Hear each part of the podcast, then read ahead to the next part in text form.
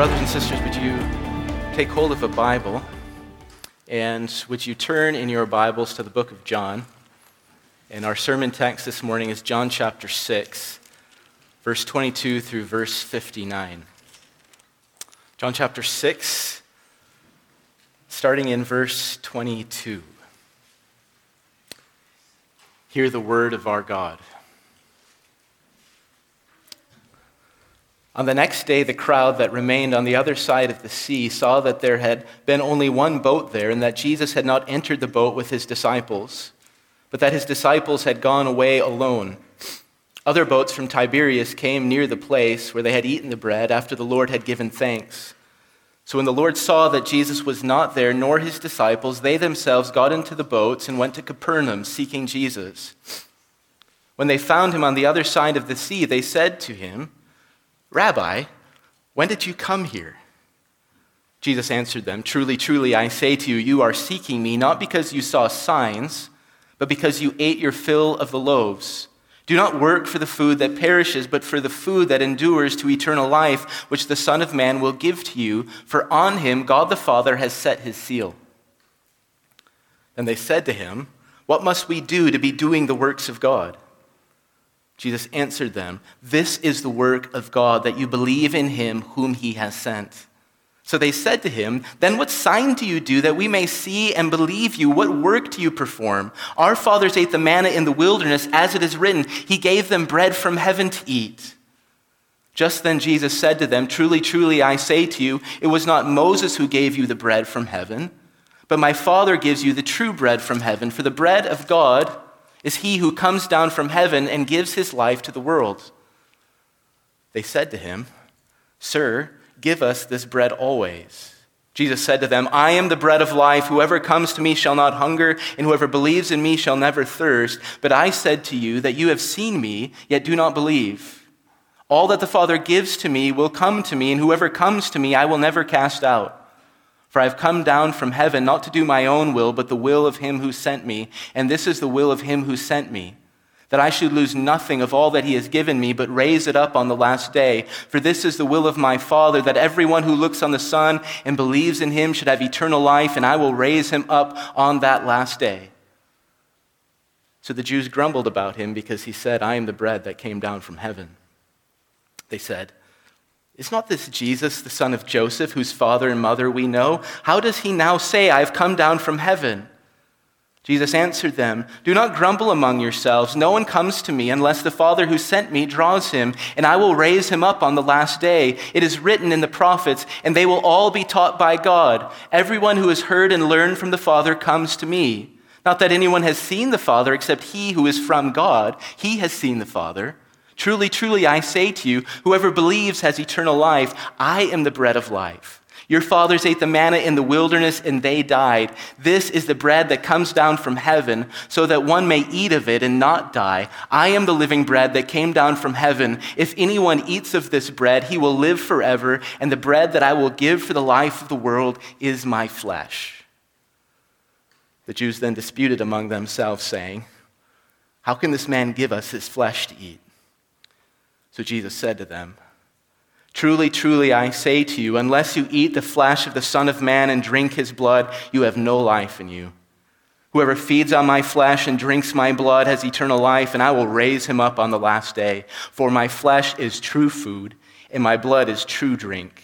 Whoever feeds on my flesh and drinks my blood abides in me, and I in him. As a living Father sent me, and I live because of the Father, so whoever lives so whoever feeds on me, he also will live because of me. This is the bread that came down from heaven. Not like the bread the fathers ate and died. Whoever feeds on this bread will live forever. Jesus said these things in the synagogue as he taught at Capernaum. Father, we ask now that you would bless the reading and the preaching of your word. Amen. Amen. We are now at the end of Holy Week. And so Holy Week has taken place all of this last week, starting last Sunday. And, and during Holy Week, we find our Lord's most critical part of his life in ministry. So last Sunday, it all started with the, with the triumphal entry.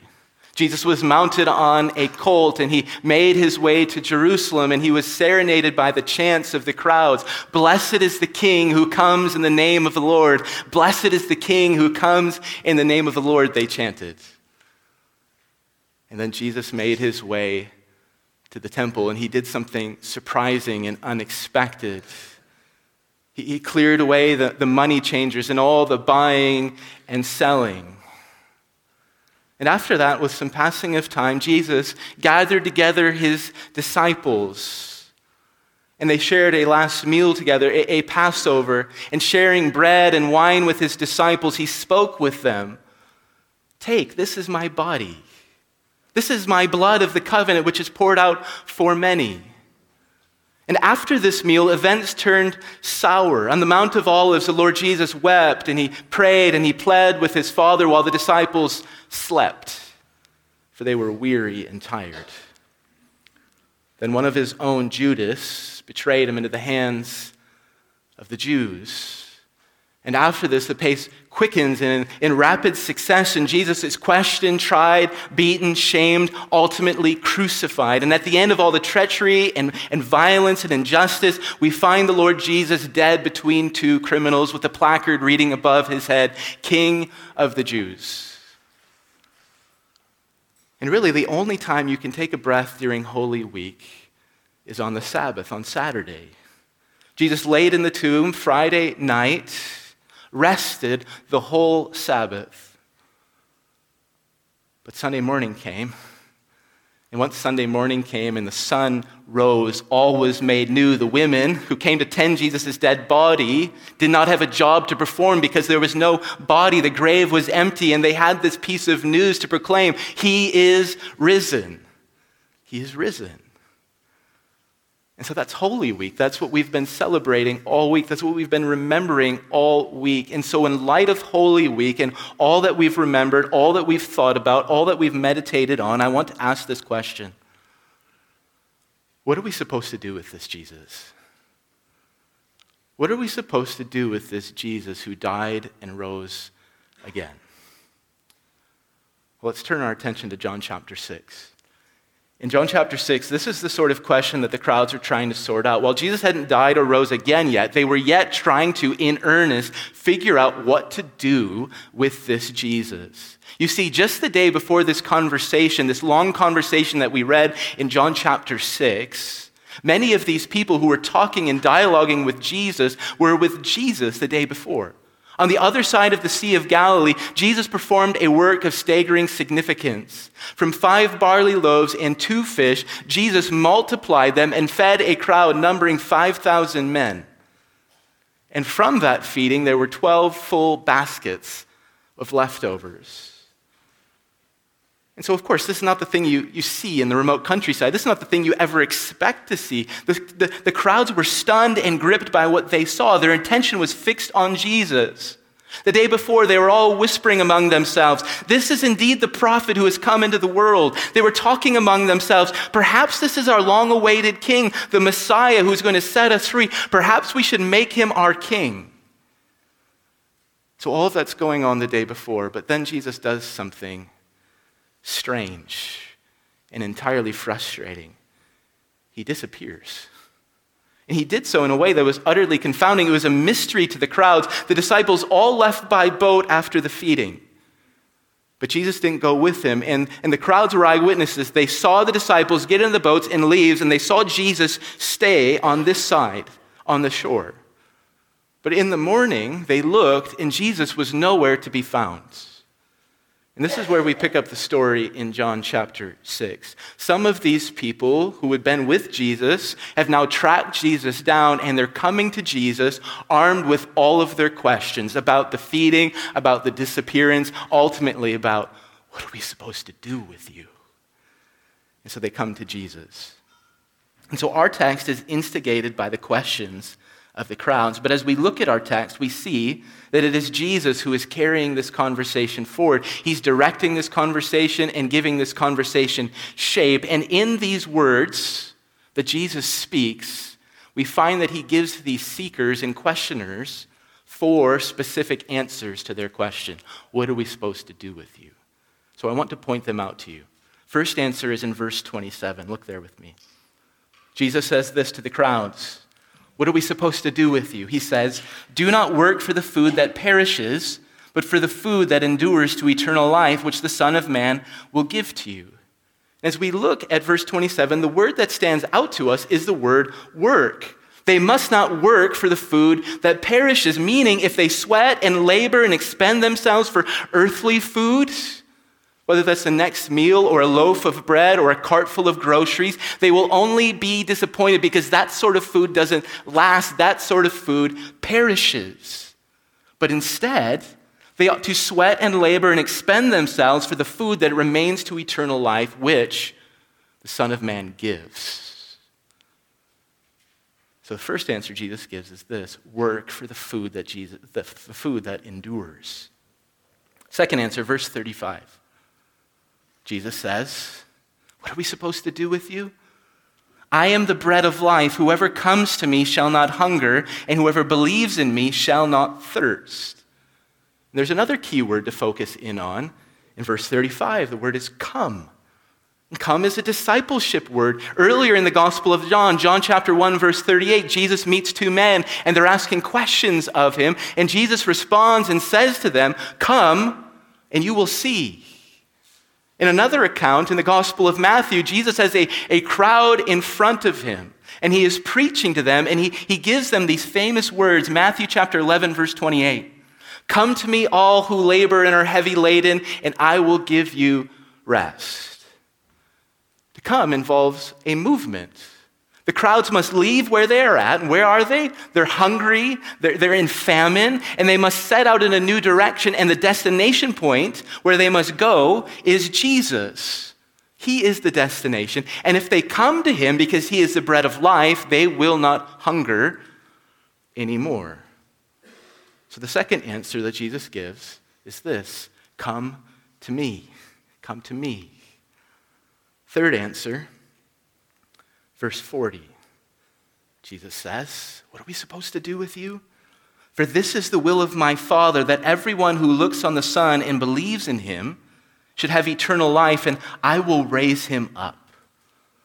Jesus drops the food analogy here for a moment. He'll pick it up again, and he exchanges it for another one of our, our senses, that of our eyes. So just think about it. What does he say? Everyone who looks on the Son and believes in him should have eternal life. When someone calls us to, to look at something, they're not just calling for our eyes. We know they, they want something more from us. If you have small children, you know this. One of your small children comes up to you and says, Daddy, Daddy, look, look, look. And what the child wants is not just a quick glance or an acknowledgement. Yes, son, I can, I can see what you're doing here. That child wants the full attention of the parent. And this is what Jesus is after here. But we have to be careful lest we misunderstand the Lord Jesus. He isn't a small child seeking our attention. Look at me, look at me, look at me. No, he is the Savior defining the terms of salvation. Those who give Jesus a quick glance or a polite acknowledgement will not gain eternal life. Only those who gaze upon the Lord Jesus with undivided attention will gain eternal life. So Jesus gives a third answer Look upon the Son. Look upon the Son. And we get a fourth answer verses 53 through 56. What are we supposed to do with you, Jesus? Jesus says, Truly, truly, I say to you, unless you eat the flesh of the Son of Man and drink his blood, you have no life in you. Whoever feeds on my flesh and drinks my blood has eternal life, and I will raise him up on the last day, for my flesh is true food and my blood is true drink. Whoever feeds on my flesh and drinks my blood abides in me, and I in him. The imagery that Jesus lands on here is disturbing. It shocks our sensibilities. Just imagine Jesus' words as he was preaching to the crowds Eat. What should we eat? Here's a chunk of flesh, bite into it. Drink. What should we drink? Not a goblet of red wine, but a goblet of blood. Drink up. It makes our skin crawl. It disturbs us. It makes our stomachs churn. What is Jesus doing here, we ask? We just have to let Jesus' words sink in for a moment. Certainly, the Lord Jesus is after shock. Otherwise, he would have never used such language like this. He wants to shock the crowds, he wants to, to shock us flesh, blood, eat, drink. But he's after more than that as we look at the text. And we see what he's after when we think about the purpose of eating and drinking. Why do we eat? Why do we drink?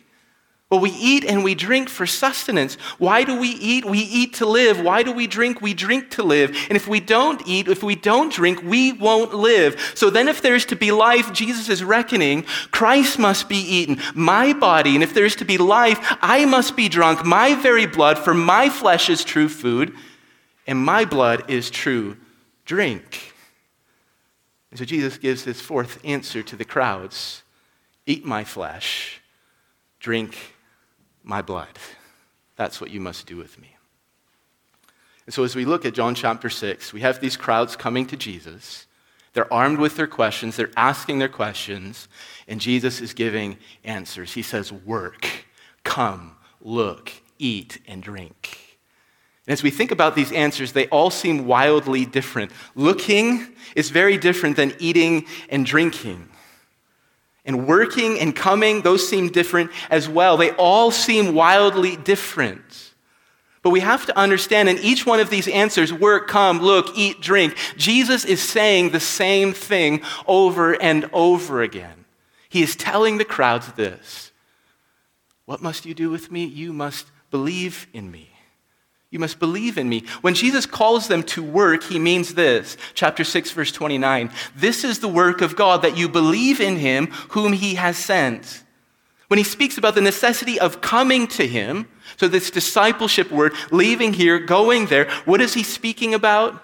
Well, in the very same breath, he talks about the necessity of faith. When Jesus talks about looking, he's also talking about believing. And when he speaks those shocking words about eating flesh and drinking blood, what is Jesus talking about? He is talking about faith, living faith in Jesus.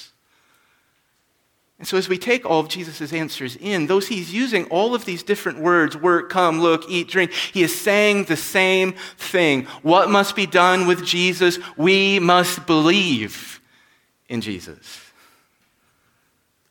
And Jesus is a master teacher.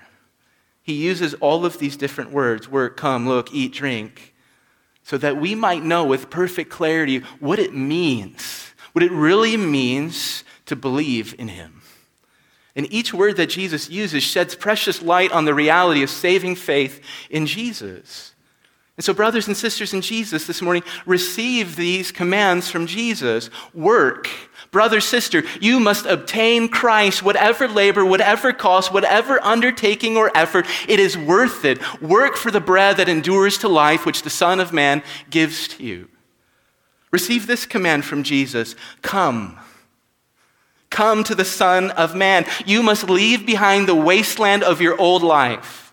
All that searching, all that looking for joy, and you must come to the Son of God, who is called the bread of life, and you will find satisfaction. You must obey this command look. Look. You must focus the attention of your heart, undivided, on the Lord Jesus, only on Christ and no one, nothing else. And you must eat and drink. Hear this only one meal gives life, and that meal is Jesus. So make him your portion. Eat him and drink him, and eat and drink no other. For there's life in Jesus. These are the words that meet us this morning work, come, look, eat, drink. And these are the words we need to receive this morning if we want to live. As we take in John 6, since we have the scene, the crowds are coming to Jesus, Jesus is answering them, we see that no words could be any clearer. What are we supposed to do with you, Jesus? Jesus is giving them the answer. But now we need to turn back to John chapter 6. And when we turn back to John chapter 6, we find sour news. And so I've pulled up these four answers from the text, and what I want to do now is take these four answers and put them back in the text and read them in context. I want to work through the passage and show you how these people respond to Jesus' preaching. So Jesus calls them to work for the food that endures to eternal life. And, and when Jesus calls them to work, they're confused by Jesus. So they ask, verse 28, What must we do to be doing the works of God? And so Jesus clarifies, he gives them a very clear answer. Verse 29 This is the work of God that you believe in him whom he sent. But as we keep reading, this clear language of Jesus does not satisfy the questioners at all. Even though they were with Jesus and they saw him do this great miracle, he fed 5,000 men with just five loaves and, and two fish, they weren't convinced that he was set from God. And so they asked, verse 30, verse 31, Then what sign do you do? That we may see and believe you. What work do you perform? Our fathers ate the manna in the wilderness, as it is written, He gave them bread from heaven to eat. And Jesus just stops right here and he corrects them. It wasn't Moses that gave them bread, but it was God. And now God is doing a greater work in the here and now, right in their midst. Jesus says, verse 32, My Father gives you the true bread from heaven. But the crowds don't see it. They can't escape their stomachs. They misunderstand Jesus, thinking that God is giving some sort of super manna in the present time, like in the Exodus story. Verse 34 Sir, give us this bread always. And Jesus corrects them again. They must not look for bread to fall from the skies. They must not look for another banquet in the wilderness. They must overcome their carnality, their senses, and instead look right at Him. Verse 35, Jesus says, I am the bread of life. Whoever comes to me shall not hunger, and whoever believes in me shall never thirst. But this is just too much for the crowds to stomach. They begin to grumble and complain about Jesus. They begin to openly question his credentials and authorities. They're thinking in their heads if this is the portion that God is giving, I don't know if I want this portion. Verse 42 Is not this Jesus, the son of Joseph, whose father and mother we know? How does he now say, I have come down from heaven? And Jesus, as he always does, takes his right foot and punches the accelerator. He's not stopping, he's pushing forward. He's going to push this conversation to the breaking point. They're doubting whether he's the portion of life sent from the Father. Verse 51, Jesus responds, I am the living bread that came down from heaven. If anyone eats of this bread, he will live forever. And the bread that I will give for the life of the world is my flesh. Verse 53, truly, truly, I say to you, unless you eat the flesh of the Son of Man and drink his blood, you have no life in you. And we find the sad results. Verse 52 The Jews then disputed among themselves, saying, How can this man give us his flesh to eat? And then it gets really disheartening. Even those who were following Jesus, verse 60, when many of his disciples heard it, they said, This is a hard saying. Who can listen to it? Verse 66. After this, many of his disciples turned back and no longer walked with him. What we find in John chapter 6 is an ugly picture of human sin, but it is an accurate picture of the human heart in sin. Just take it in. Picture this in your head. Jesus is standing before these people but they cannot see Jesus for who he is. Jesus is teaching these people word after word after word, but they cannot understand him. Their minds are so clouded by sin. Jesus sets before them sweet promise after sweet promise after sweet promise life, eternal life, resurrection.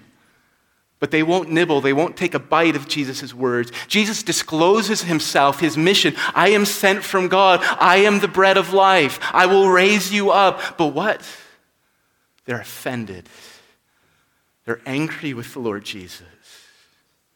And here's the truth to grab hold of here Jesus is not attractive to the heart bound up in sin. We can say it stronger. Jesus and his gospel are downright repulsive to the heart bound up in sin. And you have to look no further than John chapter 6 to prove that point. We see it taking place. No amount of persuasion, no high pressure sale, no long educated talk can convince a sinful heart to love, cherish, and treasure Jesus. Sinful hearts of their own accord won't do it. They won't obey Jesus' words work, come, look, eat, drink. Instead, what do sinful hearts do bound up in their sin? They question Jesus. How can this man give us his flesh to eat? They say, This is a hard saying. Who can listen to it? Ultimately, what hard hearts do is they do this they turn away from Jesus when he preaches himself and his gospel. And hear this. This applies not only to the people we find in John chapter 6, it applies to our present day. On our own, our wills will never comply with the conditions that Jesus sets before us in John chapter 6. On our own, we will never work, we will never come, we will never look, we will never eat and drink. Because in our sin, Jesus is repulsive. And so John 6 puts us in a real bind, does it not? I can feel it. Hopefully, you can feel it. Jesus' terms are before us as we're taking in this chapter work, come, look, eat, drink. But then we are met with the, the, the, stubborn, sinful heart, which will, will not come along with Jesus' commands, which will not submit and agree with them, but instead are repulsed by them.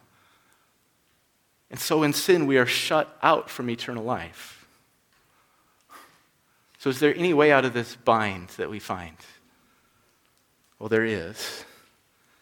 And the way out is in verses 37 through 40. Jesus points us to God, to the sovereign God. And I'm going to draw out four statements of hope, Easter hope, for you from these four verses, verses 37 through 40. So the first statement is this it's good news. God has taken action. Verse 37, Jesus preaches this All that the Father has given me will come to me. Do you see the good news that Jesus is giving us in this text? He is telling us that God has done something, He has taken action. Hear this God is not waiting around patiently for sinners to get their acts together. He's not sitting on the sidelines just watching and hoping that sinners will come to their senses and finally turn to Jesus and obey Him. That's not how God works. We see in verse 37 that God the Father has taken the initiative. And what has He done by taking the initiative? He has taken hold of a people and He has given them to the Son For the sake of redemption. All that the Father has given me. So, our first piece of hope is this God has taken action. Statement number two God's action is infallible. God's action is infallible. Look at verse 37 again. So Jesus says, All that the Father has given me. So the Father has taken a people and entrusted them to the Son for the sake of redemption. And Jesus finishes All that the Father has given me will come to me. Just notice the language that the Lord Jesus uses. He doesn't say might. All that the Father has given me might come to me. He doesn't speak of possibilities. All that the Father has given me, there's a good chance I'm thinking that they're going to come to me. Rather, he speaks of certainties, all given to him by the Father. So the Father's taken this people, given them to the Son for the sake of redemption. All of those people given will come to Jesus. We ask his readers, how can Jesus be so certain that all of these people that the Father has given will, will come? Well, Jesus answers, verse 44 No one can come to me unless the Father draws him. So the Father is giving a people to the Son for the sake of redemption. Those people will come. And why will they come? The Father is going to draw them to the Son. And how does the Father do this?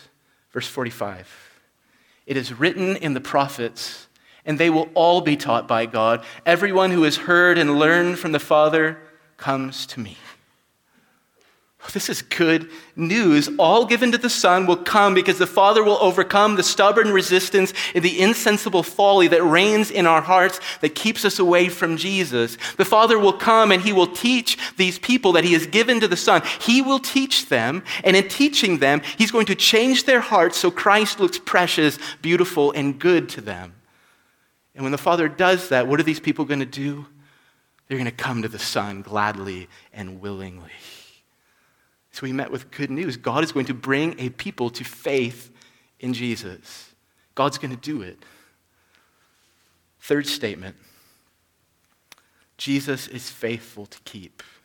Jesus is faithful to keep. Verses 38 and 39. For I have come down from heaven, not to do my own will, but the will of him who sent me. And this is the will of him who sent me, that I should lose nothing of all that he has given me. So just keep, keep this in your mind. So the, the Father is doing what? He is giving people to the Son. And those people are going to come to the Son because the Father is drawing them to the Son. And what is the Son going to do in this? The Son is going to keep these people. This is glorious. Just take notice of the, the certainties in our text. God's going to give a people, those people are going to come to the Son. But it gets better. This is not the end of the certainties. Those who come to Jesus will be kept by Jesus. Not a single soul will be lost among God's people. You won't be lost, brother, sister, in Jesus. You cannot be, for Jesus will not lose a single one. And this is good news for Easter morning. Hear this. If you have come to Christ, your fate rests not in your own wisdom or your own goodness or your own endurance, but your fate rests in the keeping power of Jesus.